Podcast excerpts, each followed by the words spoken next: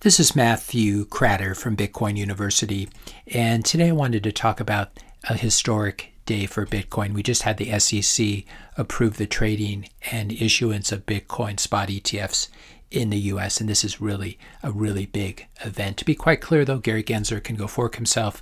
The SEC can't even figure out how to secure a Twitter account using two-factor authentication, so they're probably not the best group to provide investor protections going forward.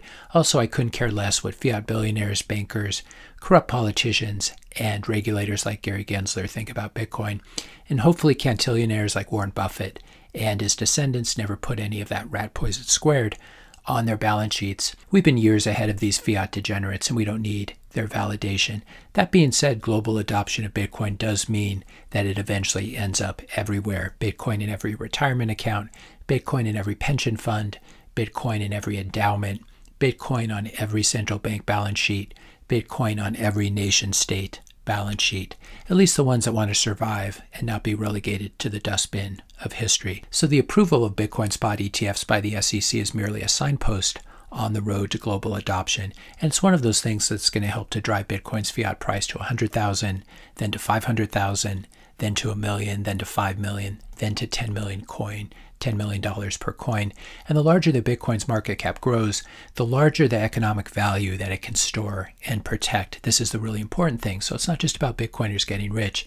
It's about providing a $1 trillion market cap of neutral money for the world, for 8 billion people. It's about ending the reign of terror of central bankers and fiat politicians. It's about making it much more difficult for nation states to print up money to fund their forever wars. If you're enjoying this video so far, I just ask you to hit the subscribe button and hit the like button. So we're seeing magic internet money, Bitcoin, eating the world, and everyone, even the SEC and the enemies of Bitcoin, eventually will end up and are ending up bending the knee of Bitcoin. There's some really bad news for shitcoiners, altcoiners in this announcement by the SEC. Here's a quote from Gensler. Quote, importantly, today's commission action is cabined to ETPs, in other words, ETFs, holding one non-security commodity, Bitcoin. It should in no way signal the commission's willingness to approve listing standards for crypto asset securities, nor does the approval signal anything about the commission's views as to the status of other crypto assets under the federal securities laws or about the current state of non-compliance of certain crypto asset market participants with the federal securities laws.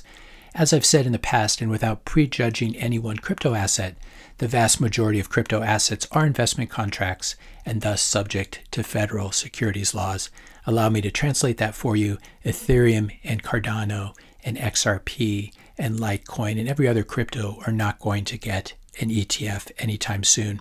Not only are shitcoins and altcoins unregistered securities under U.S. securities law, but they're also terrible investments. They're all sinking ships. We can see here a chart of Litecoin denominated in Bitcoin, a chart of Monero denominated in Bitcoin, a chart of ETH denominated in Bitcoin, Cardano denominated in Bitcoin, Dogecoin denominated in Bitcoin, and they're all crashing relative to Bitcoin because Bitcoin is the apex predator, not just of money, but of all assets.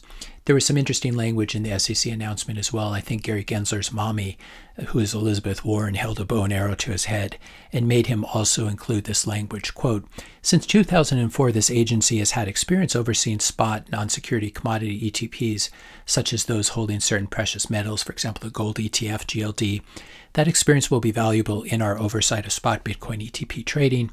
And then there's a really interesting paragraph here in which he says, though we're merit neutral, and now he's going to say something that's not merit neutral at all, which suggests that he has to put this in for some political reason. Though we're merit neutral, I note that the underlying assets in the metals ETPs have consumer and industrial uses. Again, metals, industrial metals are a very poor store of value, so this argument doesn't even make any sense. Gensler goes on to say, while in contrast, Bitcoin is primarily a speculative, volatile asset that's also used for illicit activity, including ransomware, money laundering, sanction evasion, and terrorist financing.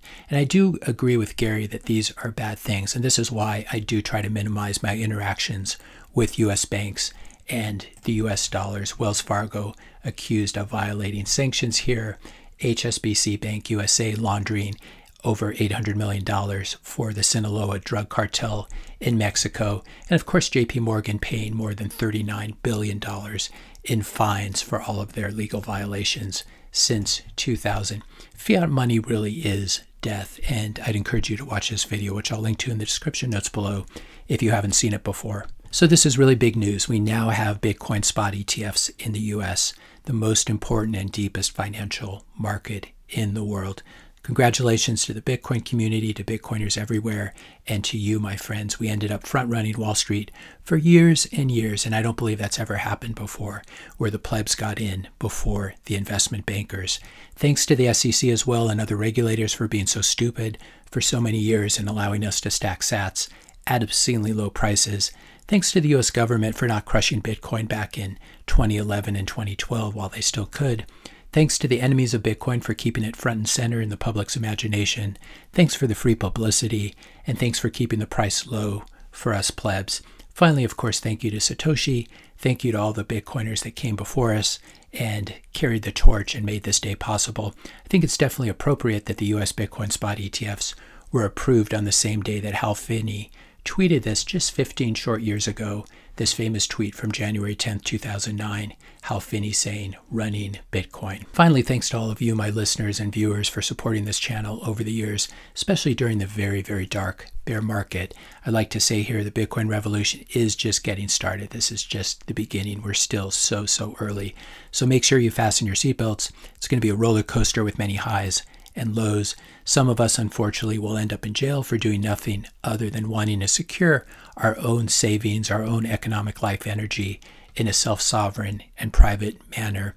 Eventually, Bitcoin ETF custodians around the world will be captured or plundered by governments, but that's still years away, I think. So I think we should take this week off. We should sit back and really celebrate what happened today while letting other people buy the Bitcoin spot ETFs, while we hold our own real BTC in cold storage.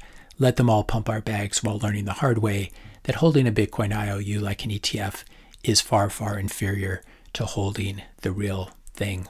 If you enjoyed this video, be sure to hit that subscribe and like buttons. Hit the notification bell if you want to be notified when I publish my next video. And let me know your questions and comments in the comment section below. Thanks all for watching, and I'll see you in the next video.